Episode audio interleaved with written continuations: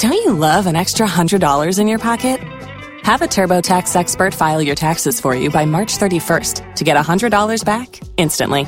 Because no matter what moves you made last year, TurboTax makes them count. That means getting $100 back and 100% accurate taxes only from Intuit TurboTax. Must file by 331. Credit only applicable to federal filing fees with TurboTax full service. Offer can be modified or terminated at any time.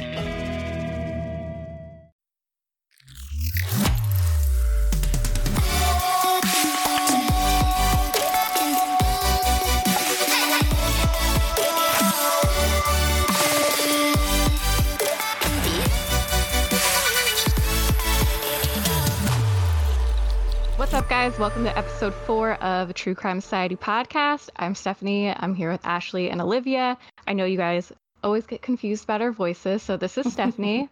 Olivia, say something. Hi, I'm the one with the weird accent. Ashley, say something. Hi, I'm the one with no accent.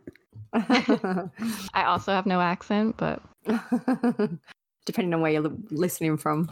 true. I always wonder do I have like an accent to you? Like, do we have an American accent? Oh, absolutely. I, mean, I think yours is very different to Ashley's as well. Like you can tell you're not from the same place. Yeah, she has, to me, she has a little accent. Oh my god, my cat's being annoying. my cat is doing that thing where they scratch on the door and then as soon as you open it they're like mm, i'm just going to sit here and do nothing all right so we're still in quarantine have things gotten any different for you guys or we got told yesterday that what is happening now is going to continue for at least the next four weeks. So I guess it's good that our lockdown isn't going to be increased because we still have most things here. Like you can get takeout food. Basically, no group gatherings are allowed here. So gyms will stay shut, restaurants and bars will stay shut, but at least it's not going to get any worse, it seems, for the time being. Um, and they've also said that some of our kids might start making the move back to school um, as of mid May. So that's promising. We were told that we need to wear masks everywhere now. Um, and our lockdown has been extended through May 15th, at least in DC. yeah it's the same in new york they extended our lockdown till may 15th today and we have to wear masks in public if we can't social distance and we have to at least have it on us to my understanding just in case we get in a situation where we can't social distance What happens if you don't have a mask? Do you get fined or? They said that you would get like a citation similar to what jaywalking is, so it's really Oh, okay. nothing, but you just get kind of in trouble, I guess. Yeah. Or you get corona. Mm. Yeah.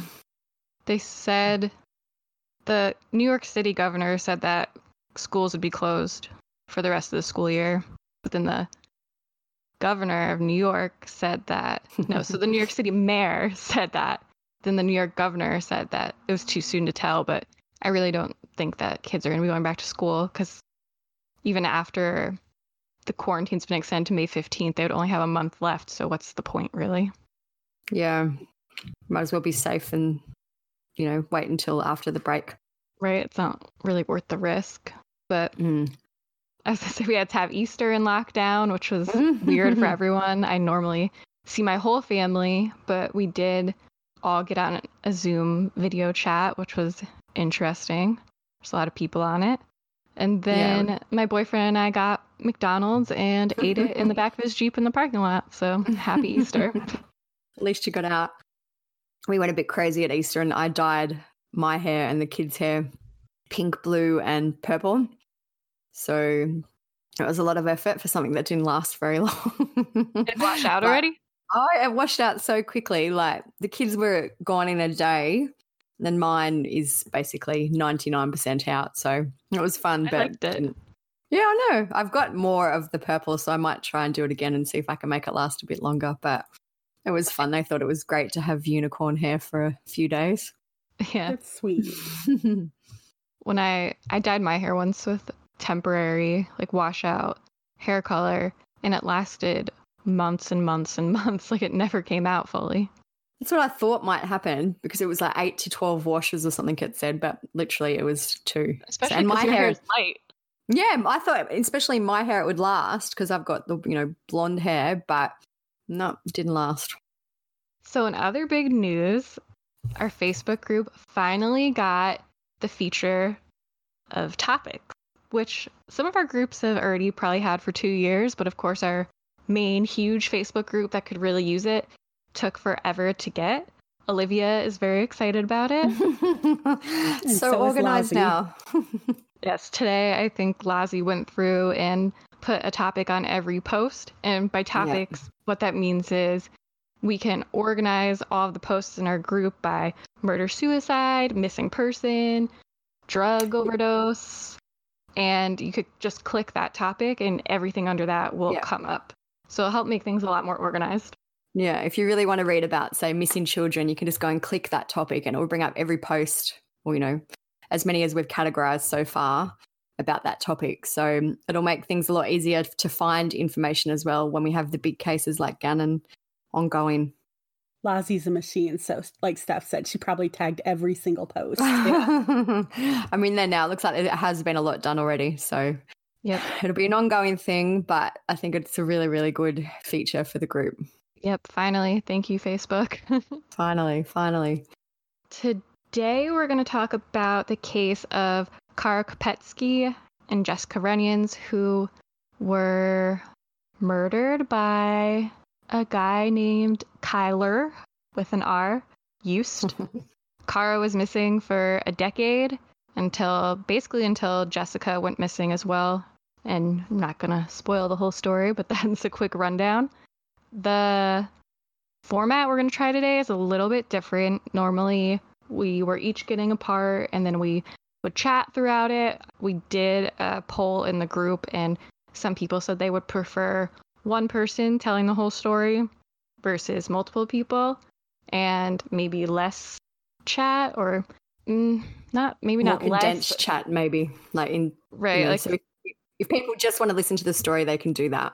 mhm. some people don't like chat Yeah. and some people do. So we're going to try to find a happy medium to satisfy everyone. Yep. So So, yeah, we'll see how we go. we'll see how it goes. Definitely let us know if you guys like one better than the other and majority rules, and that's what we'll go with. At the end of after Stephanie's told the story today, we'll go through and have a chat and answer some questions that we all came up with regarding the case. So yeah, we'll see how that goes this time around. All right, let's go. Right. Well, the search for Kara Kopetsky, has been excruciating for her family, friends, and for law enforcement, and especially difficult because there seems to be so few credible clues. Kara Kopetsky was last seen the morning of May 4th, 2007, by the security camera at Belton High School. Her mom says she was excited about getting her senior picture taken and was looking forward to her final year of school. But something mysterious happened to Kara that May morning. She left school either on foot or in a car with someone else. Her last cell phone call was made at 10:30 a.m.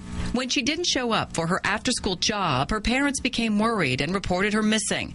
On May 17th, Kara was reportedly seen with a young man at a gas station in Lewisburg, but that has never been confirmed. Despite many searches, a reward fund, and even national publicity, Kara has never been found. Well, tomorrow is Kara Kopetsky's 21st birthday. The reward for information on where she is now stands at $80,000.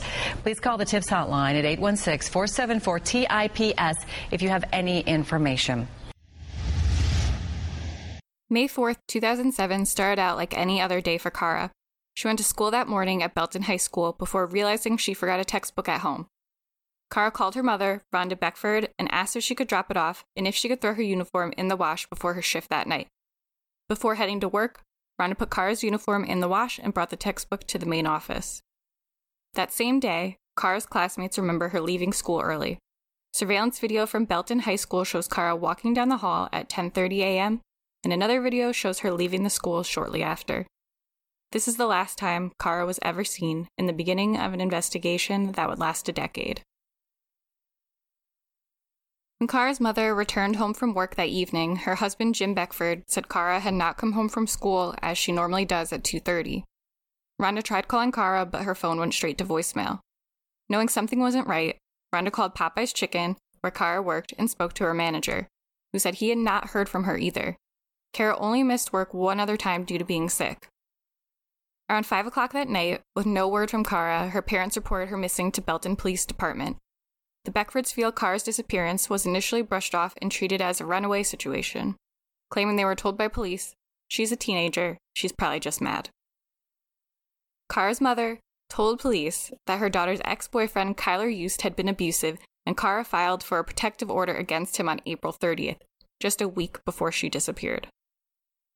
On the request for the protective order, Kara wrote Saturday, 428, kidnapped, restrained. One month ago, choked me. December 6th, had knife in hand and said, I'm gonna slit your motherfucking throat. March 7th, wouldn't let me outside.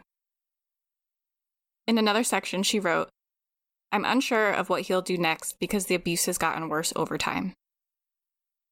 While police may have assumed Kara initially ran off, her loved ones knew something was wrong. Kara had never run away before, and the majority of her belongings were at home her money, her clothes, her iPod. Remember iPods? Friends and family of Kara began going door to door with flyers, hoping someone would have information about her whereabouts. The following information is from the 2017 probable cause statement, but it goes into more detail about the investigation during this time, so I'm going to go over some things from it. First, it brings us back to April 28, 2007. Kara arrived at the Belton Police Department to report that Kyler Yust had kidnapped her earlier that evening. She informed the officer that Kyler is her ex-boyfriend and she recently and she recently ended their relationship. That night, as she was leaving her job at Popeyes, Kyler forced her into his vehicle after she refused to hang out with him. Kyler then drove around and eventually let her out of the vehicle after driving to Grandview. Two days later, on April 30th, 2007, Kara applied for and received an order of protection against Kyler that was served to him on May 1st, 2007. The evening of May 4th, 2007, Kara was reported missing to the Belton Police Department. The next day, an officer went to Kara's home to speak with her parents, and they advised that they still hadn't heard from her and were very concerned. An officer made contact with Kyler on May 6, 2007. Kyler said his last contact with Kara was on the 3rd and denied having any contact with her the day she went missing. He said he had a missed call from her that day, but she didn't answer when he called back. But Kara's phone records revealed that Kyler was lying about the last time he spoke with her, and that they did speak on the phone the day she disappeared. The records show that Kara called Kyler at 9:13 on May 4th, and that he had called her back at 9:20 a.m. Now remember the surveillance video from Belton High School shows Kara exiting the school at 9:19 a.m. According to the Washington Post, the phone call between Kyler and Kara lasted about 20 minutes. So, in my opinion, it makes it seem like he possibly picked her up from school for some reason. On May 6, 2007, Kyler was interviewed by police again. He doubled down on his original claims by continuing to say that the last time he spoke or saw Kara was on May 3rd when she got off of work, and on the 4th, Kara called him around 11 a.m., but he was sleeping. He texted Kara, but she never replied. In the same interview, Kyler admitted to kidnapping Kara on the 28th. This is the incident that prompted her to get the order of protection in the first place. He said he did it because he was upset that Kara was dating other men and wanted to break up with him. The officer asked if he ever physically abused Kara. Kyler initially denied this, but eventually he admitted to grabbing Kara by the arms on several occasions during arguments. Three months later, on July 23, 2007, Kyler was interviewed by police again. This time, he admitted that the night before she disappeared, they got into an argument on the phone. Kara had a male friend referred to as JH coming into town, and Kyler was angry that Kara planned to, quote, spend the weekend partying and running around on him, end quote. Belton police officers were able to interview this friend. JH was a friend of Kara's from St. Louis. He confirmed that he was supposed to hang out with Kara the weekend after she went missing, but he called her on the 6th and she didn't answer. And she didn't answer the phone all weekend.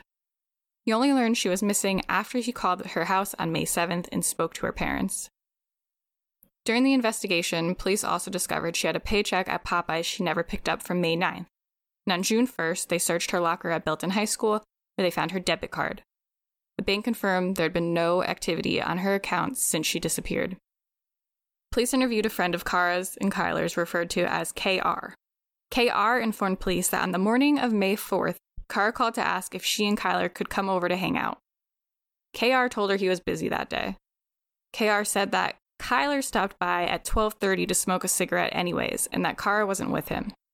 KR said Kyler called him later that day and he was crying and frantic. He told KR not to tell anyone that he and Kara were together earlier in the day. He said he didn't want anyone to know because of the order of protection. KR said he tried to call Kara multiple times on May 4th, but she never answered. It seems fairly obvious that Kyler was the main suspect from the start of the investigation into Kara's disappearance. He was questioned by police only two days after she disappeared, and he admitted to kidnapping her the week before.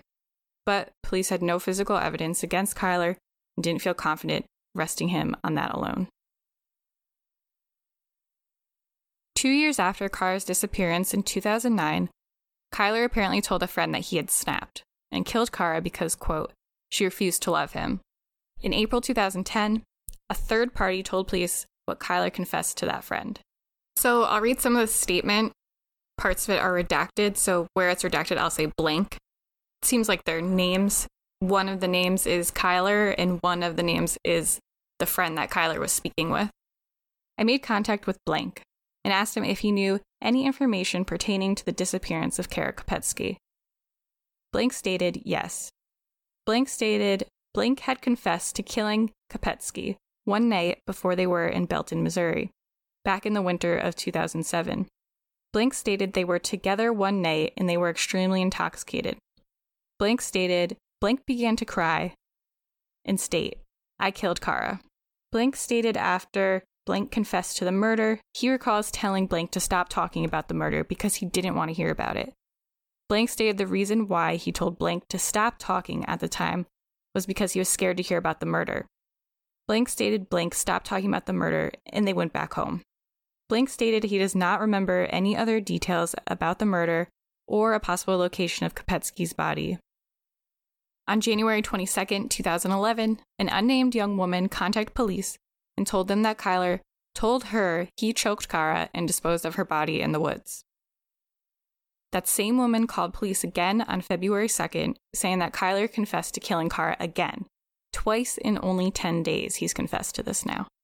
She told police that Kyler, quote, described watching Kara breathe her last breath and falling back against a chair and staring at her body for a short time before packing her up and placing her body in the woods. Seven months later, on August 19, 2011, Kyler's pregnant ex girlfriend told police that Kyler tried to choke and kill her. She said it she said he told her that he had killed girlfriends in the past and would do the same to her. While reporting this, she also told police Kyler had abused and killed kittens in front of her.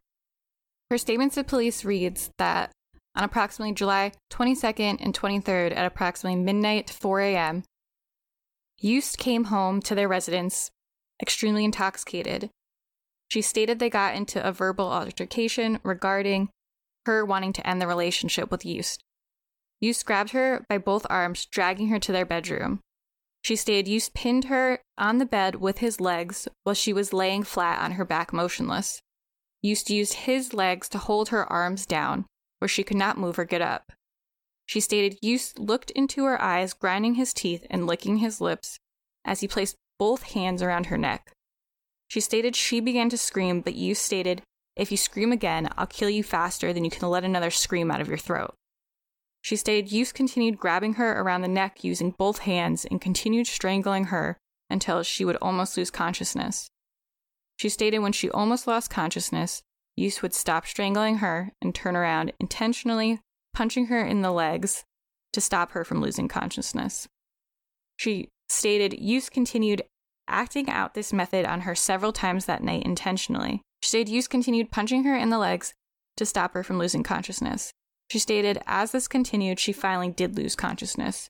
She stated when she regained consciousness, she felt Yust laying behind her, as she describes spooning, whispering, I love you in her ear. Sorry if it sounds like I'm struggling to read this a little bit parts of it are redacted and parts of it are repeated, which makes it a little hard to read. But after that, it does go on to say that during this incident, Kyler ripped out a piece of his ex girlfriend's hair and he burned it to destroy the evidence and told her that he would kill her family. Specifically, he would kill her little sister if she ever went to the police about this. There's also a statement that she gave about him abusing and killing kittens in front of her. I'm not going to read it for the sake of, I don't think anyone wants to hear about someone murdering and abusing kittens, but he did beat kittens to death and also suffocated some in a sock. So, because of all that, police arrested Kyler that September on charges of assault and animal abuse. Kyler was arrested again on February 24, 2012, on drug trafficking charges and for stealing while employed as an apprentice at a tattoo parlor. There's not a ton of information out about his drug trafficking charges, but apparently he was receiving synthetic drugs in the mail, um, and it was enough for him to get intent to sell. So, clearly not the brightest guy there is. I think we knew that already. Here's a clip from Action 41 News that goes into a little bit more detail about his crimes. The ex-boyfriend of Kara Kopetsky is asking investigator Russ Ptacek what indicted means. Russ says he's going to find out the hard way. A grand jury order will be teaching that lesson to 23-year-old Kyler Yust in court. In September, Yust pleaded guilty to assaulting a new girlfriend over the summer. He's also accused of stealing tattoo supplies from Lucky Lady Tattoo on Wornall, where he was an apprentice. This week, prosecutors released this indictment. According to the court papers, Yust appropriated tattoo machines, needles, ink, and various supplies. This video is of Yust being arrested for animal cruelty charges in September. He's accused of stomping one kitten and throwing two live kittens into a creek while tied inside a bag. Yust has been texting me for the past couple of weeks about a meeting, but he's never shown up. When I texted him about the indictment, he responded, what does indicted mean? When I texted back that it means a grand jury orders the defendant to stand trial, he responded, quote, that's messed up. Messed up indeed, Kyler. On June 5th, 2012, another witness called police and said earlier that year, Kyler confessed that he had picked Kara up from school the day she went missing after she got into an argument with a teacher.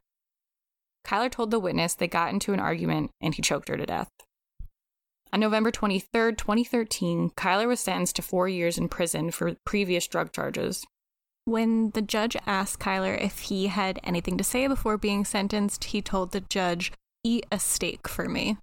More of his charming personality right there. At his sentencing, Kyler's lawyer told the judge that he suffered from PTSD due to a traumatic childhood. He explained that Kyler was raised by his grandfather after his drug addicted parents abandoned him and that Kyler only met his mother for the first time when he was a teenager.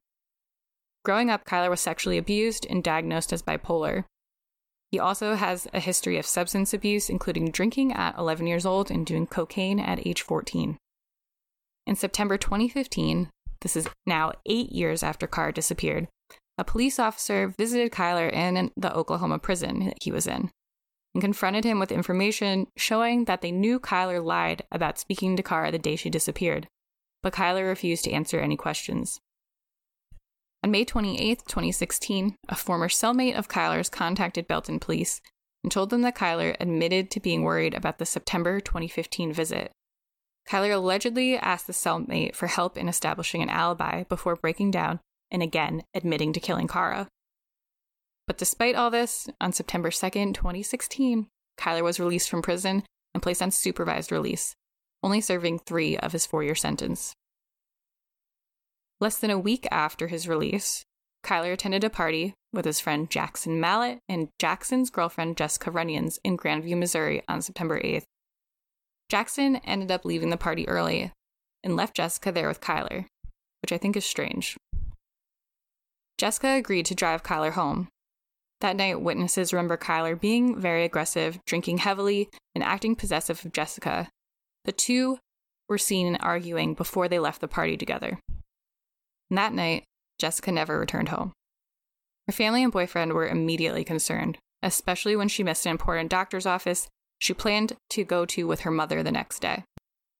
After being unable to reach Jessica for the entirety of September 9th, her family reported her missing that evening. Jessica was 21 years old. She worked as a pastry chef at a senior living community and had recently been promoted to management. According to her mother, Jessica hoped to go to college to pursue journalism. Described by her family as hardworking, loving, and family oriented, they were adamant that their eldest daughter wouldn't simply disappear. She loved spending time with her younger sisters and sent pictures and texts to their family group chat regularly. Her family knew something was wrong. In the early hours of September 10th, the Kansas City Fire Department responded to a car fire. The burned car was later determined to be Jessica's 2012 Chevy Equinox, the same car she and Kyler were seen leaving the party in. The house party was only 20 miles away from where her car was found. Runions' family says Jessica went to a house party with her boyfriend Thursday night, the last time she spoke with her mother. She had constant contact. Um, it's not like her to not return phone calls, maybe a long period of time, but she would eventually get back with you. Michelle says Jessica's boyfriend left early, leaving Yust and her 21 year old niece behind. We just know that they left the party together. Runions' mother called police Friday night around 10:30. A few hours later at 2 this morning, police found Jessica's burnt out car near this underpass. You know, just just locating her vehicle in that condition, that just um, that's just suspicious in nature, and we are just concerned for her her welfare. And so does her family. Yeah, we just want her to come home safe. Later that day, Kyler's half brother, Jessup Carter, contacted police and told them he was present when Kyler burned Jessica's car. He said Kyler admitted to strangling Jessica and dragging her body into the woods. He also told them Kyler burned his face and hands while attempting to set Jessica's car on fire. After burning the vehicle, Jessup dropped Kyler off at a home in Edwards, Missouri, and immediately contacted police. On September 11th, Kyler was arrested at the home in Edwards and charged with knowingly burning Jessica's vehicle. When police arrested Kyler, they noticed burns on his hands and face and what appeared to be scratch marks on his face as well. Here's an interesting side note 41 Action News obtained the deed for the home in Edwards and discovered that the owner was listed as Derek Cocklement, who was killed in a bar fight in 2014. The home's current owner said no one lives there, but someone had been popping off the back door doorknob to get inside. So it seems like Kyler was possibly squatting there to hide out, but he was breaking and entering as well. When Kyler was arrested at this home, police also executed a search warrant. They were looking for any trace evidence, firearms, burned clothing, and the clothing that Jessica was last seen wearing, which was a blue plaid flannel shirt, black yoga pants, and red shoes. They were also looking for her iPhone 6, a brown leather purse, her car keys that were on a Nightmare Before Christmas lanyard. According to the return paperwork from the search, they took photographs, collected various swabs from Kyler, and took a pair of jeans, a tank top, tennis shoes, underwear, a red and black shirt, and two bullets from a 9mm handgun. Um, the type of physical evidence that they took from Kyler, they took a penal swab, buccal swab, scrotal swabs, fingernail scrapings, swabs from his right and left hand, swabs from his face. They also took head hair, pubic hair, strands, and head hair, and pubic hair combings. On September 13th, authorities suspended their search for Jessica. Her family organized their own efforts and focused on the area where her car was found. Authorities asked landowners and hunters with trail cameras in the area to check their footage for anything suspicious. Missouri Search and Rescue also conducted field searches in conjunction with police. Then on September 14th, which happens to be Kyler's birthday, he was transferred to Jackson County Jail. While on his way, a reporter from 41 Action News was able to ask him a couple of questions, which of course he answered like a total asshole. Kyler, where's Jessica? I have no idea, sir. What happened to your face? Did you get burned? What happened to your face? Did you kill Jessica? Did you?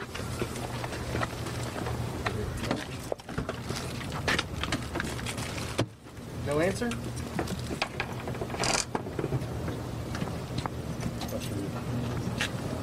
Anything else you want to say? Hi, Mom. Um, you have burns on your hand. Where'd those come from?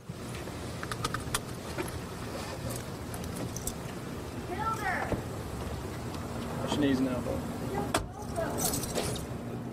And that same day, police searched his grandfather's home, where Kyler had been staying in a small bedroom before he was arrested. Police recovered a blue plaid shirt and an alcohol pad and Q tip with blood on them. It isn't noted if the blue plaid shirt belonged to Jessica, but it makes me wonder if it was or not. October 5th, 2016, yet another person came forward and stated that Kyler again confessed to killing Kara three years ago. Friends and family of Jessica and Kara never gave up and continued searching for the two girls. But on April 3rd, 2017, a mushroom hunter made a very grim discovery. That breaking news police have scoured this area after human remains were found in Cass County, and the families of two missing women are wondering if it will bring them closure. Kara Kopetsky has been missing now for nearly 10 years, and Jessica Runions disappeared in September of 2016 the, the, the, discovery, rather, is a major development for the families of the women and people who've been searching for them. But right now, the remains still need to be identified. We have in depth coverage of this discovery. We have crews digging into the investigation. We've spoken with family of the missing women and have analyzed the timelines of their disappearances. But we begin with KCTV5's Nathan Vickers, who's live from the scene where the remains were found. Nathan? That's right. This is a very expansive search scene. It's still ongoing. There's a lot of people trying to bring that family closure. You can see behind me how many people are involved with this. We have emergency crews. Uh, we have uh, sisters bringing them food. We have uh, crime scene investigators. We have even state and federal entities out here helping tonight. Now, weather held up the search last night, and so they're worried about that again tonight. After that mushroom hunter found the first bones, uh, they were able to search, and then they had to, to temporarily put a halt on it because of the rain. Now, Cass County is sweeping this area area with the help of Kansas City, state, and again, federal resources. The search area has expanded since last night, and we've seen more and more police over the course of the day, and that effort paid off when investigators made a second discovery today. We kind of held the area for the night, uh, came back today, started working again, uh, and we have now located the remains of a second body. Um, we are not at this time able to determine if it is male or female. If we have uh, an age, a sex, we, we don't have that information. So everyone immediately suspected the remains belonged to Jessica and Kara. This area was only 12 miles away from where Jessica was last seen. The first set of remains were positively identified as Jessica two days later on April 5th, 2017, and she was laid to rest later that month. Due to the age of the second set of remains and the fact that it was only a partial skull, testing was more complicated and would take more time. At the time, Captain Kevin Teeman of the Cass County Sheriff's Office said, Right now, we really don't have a time frame of when we'll have the results on the other victim. When Kara's mother, Rhonda, heard of the discovery, she believed the remains belonged to her daughter. She said, In my heart of hearts, I believe it's Kara. Here we are, still waiting yet again. You have to feel bad for them. This is a decade later now that they found remains that seemed like they would be Kara's, and now they have to wait and wait for their results. So finally, in August, four months later, the second set of remains were identified. Lieutenant Brad Swanson of the Belton Police Department said, On today's date, the Belton Police, along with the Cass County Prosecutor and Sheriff's offices, were notified by the FBI and had confirmed that the remains found in Cass County on April 4th were those of Kara Kopetsky. On October 5th, 2017, Kylr was finally charged with two counts of first degree murder and two counts of abandoning a corpse in relation to the kidnappings and murders of Jessica and Kara. On September 19th, 2018, Jessup Carter, if you remember, that's Kylr's half brother who was there when he burned the car, he was in jail for an unrelated arson charge, and he was found dead in his prison cell after committing suicide. He was likely to be a key witness in the trial against Kylr, and his death could be devastating to the case. There's a chance the judge would allow a recording of Jessup to be used, or for a detective who interviewed him to testify to what he had to say at trial. Jamie Runions, Jessica's mother, said she had no words after hearing of Jessup's death. She said, He was obviously hurting bad to want to hurt himself, or dealing with things he could not cope with. Unfortunately, when someone wants to hurt themselves, no one can fix them. They have to fix themselves. It's sad. A spokesperson for the Runions family said they are still confident in the case against Kylr, though. The original trial date for Kylr was set for November 2019. It was delayed after more evidence was turned over to the defense. This included more than 40 discs containing police reports, FBI info, and public tips. Kylr's attorney also sought to delay the trial on August 23, 2019. It was argued that he wasn't mentally competent and did not understand the proceedings against him. Kylr was said to suffer from a mental disease or defect, and his attorney said that he needed treatment before he could face a jury. In late November 2019, Kylr requested an additional competency evaluation to determine the state of his mental health. He asked that the Cass County Jail's medical provider conduct an examination and, quote, provide the required mental health treatment as ordered, end quote. Not long after Kylr filed this request, his lawyer appeared in court and said they would withdraw the request for the additional evaluation if the jail doctor agreed to give Kylr medicine for anxiety and depression. It was agreed that Kylr would be examined by the jail's doctor to determine if he needed it. The outcome of this examination or of the plan for treating Kylr's mental health has not been made public. In December 2019, Kylr's attorneys asked for further DNA testing to be completed before a trial could start. At the time, it was unclear what exactly they were seeking to have tested, but it was thought to involve the remains of both Kara and Jessica. The most recent court date for Kylr was December 19th, 2019, and this was to determine the start date for his trial. Jury selection is now due to start on July 22nd this year. Jurors will be brought in from St. Charles County, which is outside of St. Louis. Once the jury is set, the trial is due to begin Monday, July 27th. During the December 19th court appearance, prosecutors denied the request from Kylr's attorney to retest DNA evidence. It emerged that they had been asking for the remains of both women to be retested, as well as hair found in 2013 by the FBI in a white SUV. All right, so that about brings us to present day, or as current as the story goes so far. We'll definitely stay updated when the trial happens, so be sure to check back with us. But what do you guys think otherwise? Anything interesting stand out to you? It'll probably all be delayed again because of Corona. uh, Story of our lives. It's probably delayed enough because of Jessup. Uh, and they just lost their main witness. And it was supposed to already happen in November. Yeah. This should have been done already. It feels like there's been a lot of road bumps for this case. And I, I think that that will keep happening. I, I don't think it'll happen in July. Hopefully it will, but I don't really see it happening in July at this stage. Kylr and his attorney seem like they're trying with all their might to get it delayed at every turn possible. Yeah. I don't know why, if they're trying to buy more time just to build a different case or, you know. I, I think they're just trying to keep him out of jail for as long as they can, even though he's already in jail, but yeah, without the life sentence because they have no defense to this. Yeah. Then how many people who have told the police that he killed them? I don't know. I didn't actually count, but I feel like it was at least four. Yeah. yeah, I'm pretty sure there was four or five at least who he apparently confessed to. It's hard to keep track because they don't but, say everyone's names. Yeah. I feel like he just did it to everyone he saw, and only four or five people went to the police. He seems like a jerk. Like, he really seems like he was arrogant and a jerk. And I'm sure that people people were terrified of him. So I wouldn't doubt that there's a lot more people that he actually spoke to who were too scared to do anything about it. He seems like an absolute mess of a person, total psychopath. Yeah.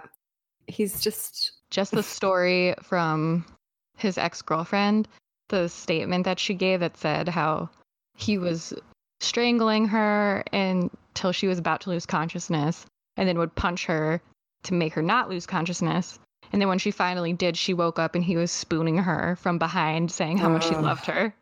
Like, such a crazy, crazy. Even that photo of him where he's sitting on the bathtub naked. Do you guys remember that one? Yeah. Oh, he's just like repulsive. I know they said he had like a traumatic childhood and his parents were addicted to meth and apparently is, he, he was molested. Raised well, I don't, yeah, he wasn't raised by his parents, so I don't know if his grandfather was also a, you know, like I'm not doubting he did have a terrible childhood, even if he was raised by his grandfather, but he didn't have anything to do with his mother at least until he was a teenager. So I don't know. I guess, and you know, it's not to belittle any of his childhood or anything like that, but yeah. using the parents were addicts might might not be the, you know, if he yeah. had nothing to do with it. they them. said he was sexually abused mm. too, right? As a child. It says I saw somewhere it said that he was molested as a child, but I don't know if, if like that was something that can yeah, it just said yeah. that. I don't know if there's ever a conviction or who it was or anything like that. I just saw it in an article. Or just an excuse. Yeah. From the I mean, you defense hate to say it, but you never know. Yeah. It also said that he was drinking at a young age and was doing cocaine by the time he was 14, so he probably messed with some brain cells. Hmm. So I found it interesting that even, you know, Kara was missing for over 10 years and Jessica was only missing for a little while, but there's still been no conviction in either of their cases, even though it's pretty obvious who did it. I wonder why nothing happened, especially in the case of Kara, until their remains were found. What are you Yeah. like? There's been a lot of no body convictions and trials. So I don't know what the whole, surely with all the, you know, kidnapping that he did of Kara and all those type of things, there was, you know, a reason that they thought he was the number one suspect. So why couldn't they have acted on that before all this happened and before they were both found? It was really just because they didn't have a lot of physical evidence. And part of me feels like they were hoping that Kylr, since he was clearly telling people that he would crack and they'd be able to find her body or even just like more physical evidence because maybe they were thinking about trial and just a bunch of people saying he did it is a jury gonna be Yeah. 100% convinced that he did it And I think I do agree. I think especially with kara there was no physical evidence. With Jessica, they had the car and you know that he'd been seen leaving with her at the you know from the party and all that. But with with Kara, there was nothing. No, which is still crazy to me. I mean, I guess if it was like he strangled her in his car, how much evidence would there be? Especially if they were dating already, if they found like her hair or her fingerprints or her DNA around, it could easily be written off because they were dating and they were hanging out. So he could have been Yeah, like. I didn't, that doesn't mean I murdered her. That means I hung out with her Thursday night and we got in an argument like I told you. I was just gonna say I followed Kara's case. uh, It must have been from basically when it happened. Like I followed her being disappeared, uh, you know, missing for years and years and years. And I like I I always knew of Kylr's name, but there was also I don't know, maybe it was just me, but there it also seemed like there was maybe sh- he wasn't the only suspect. I think a lot of it did come out in the media and in the public, especially after Jessica was found. That was just my thoughts on it anyway. So I don't know if it was around when it happened or just years ago when I was reading about it. I definitely thought Jessup was involved somehow, but now I'm not so sure. I don't. What do you guys In think? Kara's or Jessica's? Um, in Jessica's, I guess. I yeah, I I don't I don't know if Jessup had anything to do with the murder. He could have, I guess, but I think that he definitely knew what happened to Jessica and what Kylr had done and probably where she was. Yeah. So I think a lot of that probably had to do which and I also think he probably didn't want to be called as a witness against Kylr. Yeah. So that might have had to do with his suicide. I never thought he was involved until you said that. Mm. Like thinking maybe, you know, they were on some like meth high or something and he helped him kill her, but I assumed that he wigged out right away after helping him uh burn the car. Yep. And called the police. I didn't think he had anything to do with it, but it is a very interesting twist that I never thought of until you brought it we up. We were just talking before we recorded this about the probable cause statement and that there is someone called JC mentioned in it. And we think there may be two people JC, who have the initials JC. One was Kylr's cellmate in jail, but there is an is a JC, which we assume is another one because we are assuming they weren't together in jail, who was with Kylr when he set Jessica's vehicle on fire. So surely that has to be Jessup. What are the odds of it not being him? Uh, the one definitely That's has to be him. The other one, I'm not sure because what are the chances they're going to put two half Brothers brothers in jail, in yeah. jail together? But I don't know. Maybe someone could educate us on that. Um, I was also thinking about Jessup, how they want to, how Kylr and his attorney want to have their remains retested and DNA Yeah. redone. I was. Th- it reminded me of in our last episode when we were talking about it. Yes, when Ashley brought up that it looks like the defense team is going to try to blame Alex Cox because he's dead and was involved. So why not blame it all on him? Makes me wonder if the defense in this situation might try something similar by being like, no, it was Jessup for at least Jessica. Yeah, I also think that's a very big possibility. Because why else? I just don't really see why else they would be trying to retest their remains or anything like that. Like if Jessup, it sounds like Jessup was definitely there anyway when Kylr lit the car on fire. So does that mean that maybe he helped Kylr put the body wherever it was? So his, if that is the case, his DNA may be on her remains. Yeah. So I guess, But yeah. they found the car burning a day later, right? Yeah. Well, so that would give him ample time to drop off the body and then go contact Jessup to help him burn the car. Yeah, they found the But- car on the 10th. The party was on the 8th, and she was MIA on the 9th. Then the morning of the 10th, they found the car. That's just a whole day of where where Yeah. was the car? Where was Jessica? Where was Kylr? Where was Jessup? Like, what were they all doing that day? Was that, I don't know. Why did only one of them have a normal name? There's a lot of weird names in this case. that br- brings up another point, actually. Another weird name was Jackson, who's Jessica's boyfriend and was also Kylr's childhood friend. Yep. A lot of questions about. I wish we knew more about their lives. I tried to look and find anything about Jackson. I would love to know his opinion of Kylr. If he, since he was his childhood friend, did he always think he was weird? Like, why did. I don't want to be like, why would he leave a party early and leave Jessica there? Because sure, things happen, but it just seems weird to me. Like, as a girl, if my boyfriend left a party, I don't think I would want to be there still by myself, especially with his weird friend. Who'd just gotten out of jail, like literally a few days before. Yeah, for being a and piece of had shit. told everybody that he killed a girl. Mhm. I'd like to ask Jackson why he would leave his girlfriend alone And with I'm him. sure Well, if he's telling all these other people that he murdered Kara, why? I feel like he would also tell his childhood best friend. I had a look on Jackson's social media just to see if I could see anything about this, but you know, I couldn't, which is not surprising really, because I doubt he wants to put it out there and make it all public. But yeah, it's interesting.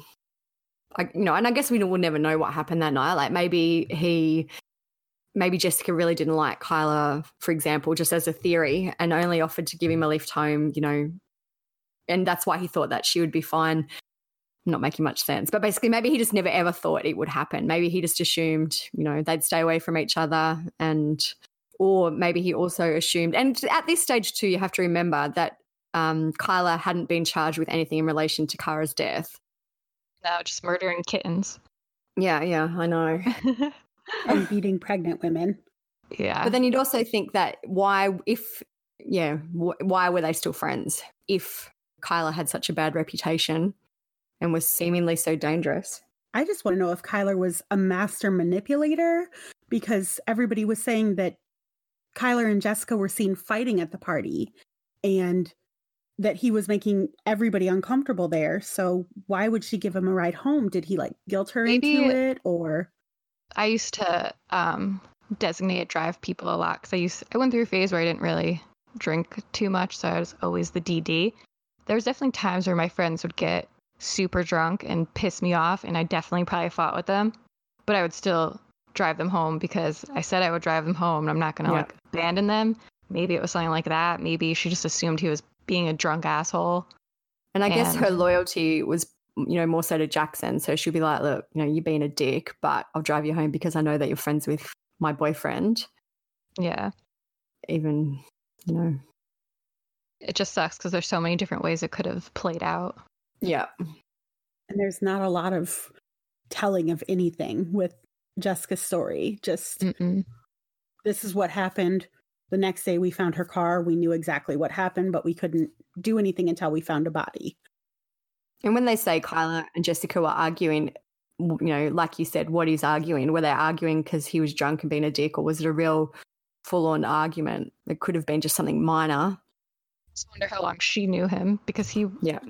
was in jail for a bit and i don't know how long she was dating jackson but did she also know him for a while True. I guess I just assumed some sort of manipulation because Kara kept going back to him after several threats of death and kidnapping, and then the pregnant girlfriend. he seems to get um, girls somehow and, and they keep coming back, and I don't know. yeah Call me crazy, but one time, one time you put your hands out, I'm a done. yeah i guess It's just like the typical cycle of abuse. It's a sad story. Especially when you're young, you're so easy to manipulate and be convinced that it was just one time and that they're sorry. But I mean, with Kara, it's still. I also wonder a lot about the day that he, I guess, picked her up from school. It, he told someone that she got into an argument with a teacher and then he picked her up. It's like, is that true? Or just what would cause her to call him after getting an order of protection against him after he threatened to kill her? I kind of just assumed he threatened to harm himself if she didn't, or. I could see that. Also, with Kara, you got to remember too that she was very young. Like, Yeah, she was 17. She might not have been making the most and rational of decisions and choices anyway. Um, And maybe, yeah, I don't know. I don't know. And I think it's hard to when you, or even not so much. I was going to say when you're young, but even no, not so much when you're young to get out of these type of relationships sometimes. Yeah, I mean, looking back at my own life, there's definitely times where I'm like, why did you do that? That was so clearly a bad choice. But when you're young and you think you love someone and yeah. you're just willing to do so much stuff that is dumb, but you don't think it's dumb at the time. It's hard. Yeah, it's hard to see it when you're in that situation. mm-hmm. And like Ashley said, I mean, he definitely, I see him as the type of saying that he's going to hurt himself or kill himself. And when you're young, you just kind of panic and you're like, okay, fine, like I'll do this, I'll come see you. You know what's interesting? Now that you mentioned that you think Jessup was involved, I was just kind of Googling him a little bit. And when he killed himself, he had been charged with second degree arson earlier that summer. Yeah. And that's just interesting to me that that's two fires. Yeah. Yeah.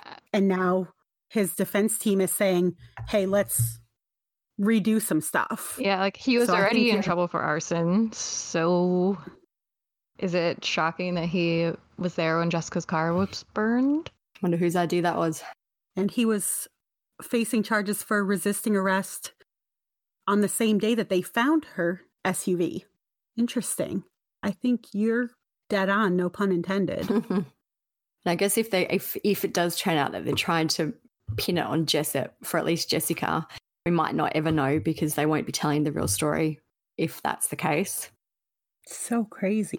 I also think it's funny that the Edwards house, it was actually um, a mobile home that Kylr was arrested in, was just this random house that he was breaking into. I mean, yeah, I, guess kept we- saying that that we he shouldn't kept be surprised, unlocking the door. Yeah. like, it just seems like such a ridiculous thing on top of all of this that he was just hiding out in this random mobile home, hoping no one would find him. Did he ever have a job? I've never seen that mentioned anywhere.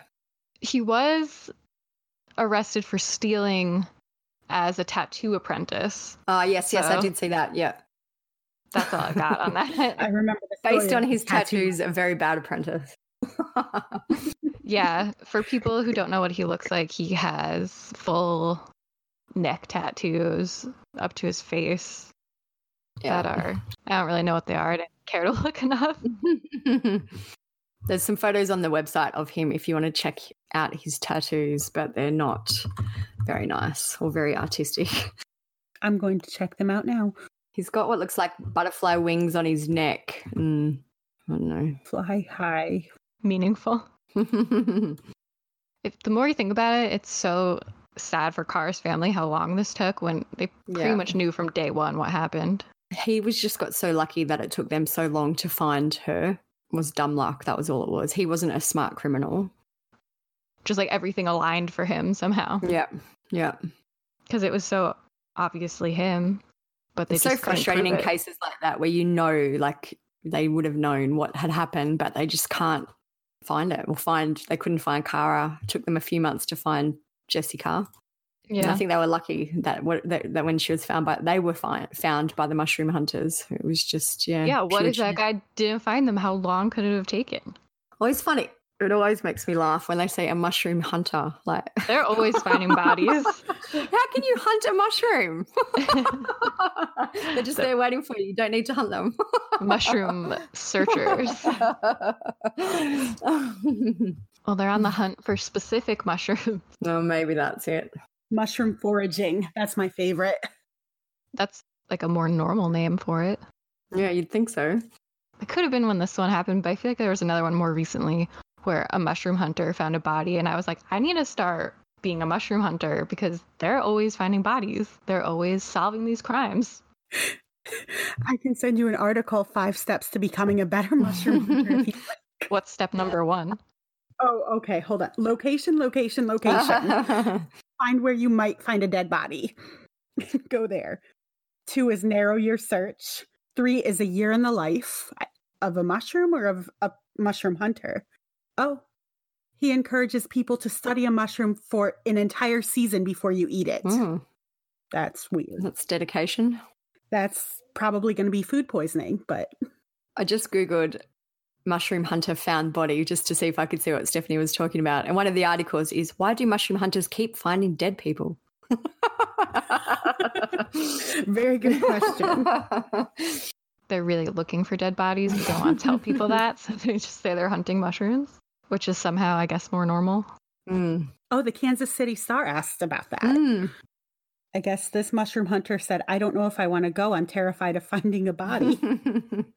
It must really put a damper on your day when you're just trying to find mushrooms and you find a skull.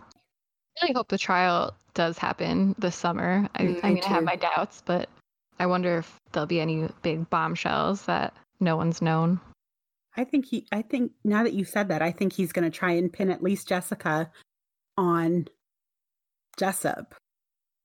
I don't know what other defense they could come up with besides that Kylr is crazy, which also seems like they were trying to go Oh, I definitely think they're trying to go with that too. But I think they're going to argue possibly that Jessup and Kylr come from a se- severely depraved home. I almost wonder if they would use his mugshots too, which is weird, but defense can throw anything at the wall. I wonder how his Jessup and Kylr are related. I know it says Yep. they're half brothers, but then it's also Kylr's parents were meth addicts. I wonder which parent is the, um, you know, common one between them. Yeah. Uh, Jessup Carter is the son of John and Janine Robinson. Janine. Janine and John. It says because I was yeah, I've just got his obituary up too, and it says it says his parents John and Johnny, and then there's also a John Andrew Lease. I don't know if that's how you say yeah, it. good luck trying to say that one. Um, so it's got to be John Thomas because he's the one with the weird named children Taylor, Kendra, Maxis, Brooklyn, and Presley. So I bet they have a dad in common. Where does the last name Yust come from? Yeah, I'm just looking now to hmm. see if we can see it, but I think maybe they were both adopted or something. Or fostered out, maybe. but no, I don't think it is the dad because Kylr's dad is Ken, Ken Yust. Huh. So it says here Ken Yust told the Associated Press that he hasn't had a relationship with 27 year old Kylr for years. He says he feels for families of those hurt by his son.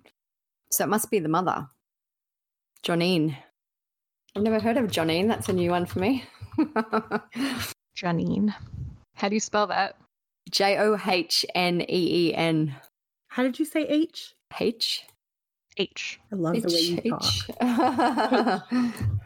My other favorite word is assume. I love the way you say assume. Assume. What do I say? I don't even know how I say it. Assume. Like that. Yeah, like that. So, what do you guys think actually happened with each of the murders? Um, you know, do you think Kylr is the only one who was involved? Do you think he planned them, or you know, what are your thoughts on what actually happened? I feel like it wasn't planned. I feel like Kylr for sure is just always going on instinct. Yeah, impulsive, spontaneous. He seems like a very erratic and emotional person. I feel like with Kara, it was probably exactly what everyone said. I seemed like she was trying to end the relationship. They must have gotten into an argument that day, and he choked her and killed her and got River Body in the woods. Jessica's the one that's more of a mystery to me, even though I think basically the same thing happened, but I'm just more curious about what like the relationship dynamic was between Jessica and Kylr and Jackson, how long they all knew each other, how good of friends they were, things like that. would probably answer more questions. But I feel like the same thing. I don't think he planned to kill her. I'm sure it was just him being out of control again and killed her, then panicked and had to burn her car that he was stuck with. Um, I don't like the part of me who really likes true crime wants to think Jessup was in on it, but I still have faith in people.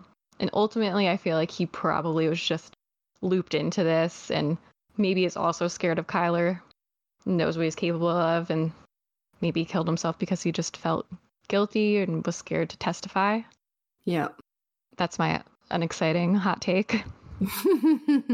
I'm probably overthinking it, but earlier today I was wondering if um maybe he had gone after he got out of j- uh, prison, if he had gone back to where he left Kara, because I don't know exactly how far apart it is from where he left Jessica, but it seems like it was relatively like close. 30 meters or something like oh, that. Oh, wow. Yeah, it was very close. So it almost makes me wonder like I again I think I'm overthinking it, but there's a part of me that thinks that he went to go visit Kara and got high off the kill and went for another thrill kill when Jessica rejected his advances because that's just the way it played out in my head is that he tried to force himself on her and she fought back and that enraged him. But then when Stephanie brought up Jessup, everything twisted for me and now I am like, did he do this and he just loves to start fires after his brother likes to kill women or what? But I I don't think it was as inadvertent as Steph does for sure. I feel like he right about he was probably trying to hook up with Jessica. He just got out of jail. He seems just like a massive jerk, so her rejecting him seems on par with what would set him off. Mm. And what do you think, Olivia? I, I I'm up in the air about if he planned to kill Kara or not. I think he could have. Like I think that this was obviously a situation that was escala- escalating. Um, so it wouldn't surprise me either way if he just snapped or if he did actually plan it, and that's why he picked her up from school that day and did it. Um, so I'm I'm not too sure about her one. I do think Jessica's wasn't planned. I I don't I don't know if I agree that he made a move towards her. He could have, but I also think maybe they were just arguing and he just lost it again.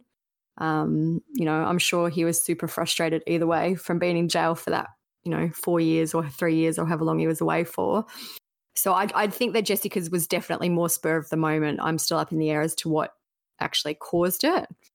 Um, it could just be that he was crazy and saw the opportunity and did it.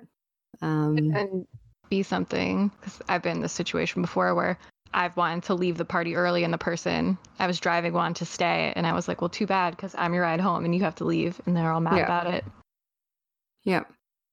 And I, I do think, I don't think Jessup killed Jessica or is even there when Jessica was killed, but I do think he was involved in helping probably get rid of her body, get rid of the car, and he knew what had happened. So I think that that probably played a large role in why he decided to take his own life. The end. I can't think of any reason though that he would Kylr would kill Jessica unless she rejected him because that seems to be his tipping point Yeah. unless he just likes to kill, which he may because torturing kittens is on every Serial killer killer's list, to-do yeah. list. And his pregnant. Also, is she pregnant with his baby? Like I just assumed yes. It sounds like it. Like from the way it was written, it does sound like it was his baby. Because why else would you note? I don't know. I guess it doesn't have to be, but yeah, I think it was his child. Poor kid, poor girl. But anyways, I was saying he got into the fight where he originally kidnapped Kara, and the whole thing of him being more so abusive to her was because she was trying to end the relationship. In the ex girlfriend statement, they got in the fight because she was also trying to end the relationship. So Yeah. seems, like seems he has like a that's big his- problem Yeah. with being rejected. Maybe it has to do mm-hmm. with his parents giving him up as a kid and not taking care of him because of drugs. Mommy issues are serious business. Yeah, I mean, it all seems like it would make sense, but I'm not a psychologist, so I just had a look at it. It says in 2011, there was a woman who said she was seven weeks pregnant with Kylr's twins. So, uh, and let, that might be the same one. I don't know what happened with those babies or if they were actually his, but like poor kids. If I always feel Mm. bad for kids who are born to bad people. Yeah. The cycle is, like you said earlier, the cycle is hard to break. But and especially for him because he got away with it for so long, he would have just kept going with it. What were you saying, Steph? Just because I feel like kids who are born to people like that, it's such an easy way to get bullied your entire Yeah. life. Yeah. It looks like you were right that it's Janine that's um the link between Jessup and Kylr. I'm on Family Tree now, and Janine shows up in Kylr's possible relatives. Mhm. So there you go. All right, so that's all we have for today. Next week, we're going to be talking about the Long Island serial killer, and Liv is going to be covering that story. So if you have any interesting facts about him, you could send them to us on Facebook Messenger, you could DM us, whatever. Anything you want us to specifically cover on that, let us know. Yep, you can find us and let us know on any of our social media. We're on Facebook, Twitter, and Instagram. You just need to search for True Crime Society or you can look at our website, truecrimesociety.com. We've actually done a new page on there for Kara and Jessica's case. We've got some video clips and images up there and, you know, court documents. So if you want to learn more, you can just check that out at truecrimesociety.com. Stay in quarantine, stay home, wear your masks, and check back next week, and we'll fill you in on the Long Island serial killer. See you next crime. See ya. Bye. Bye.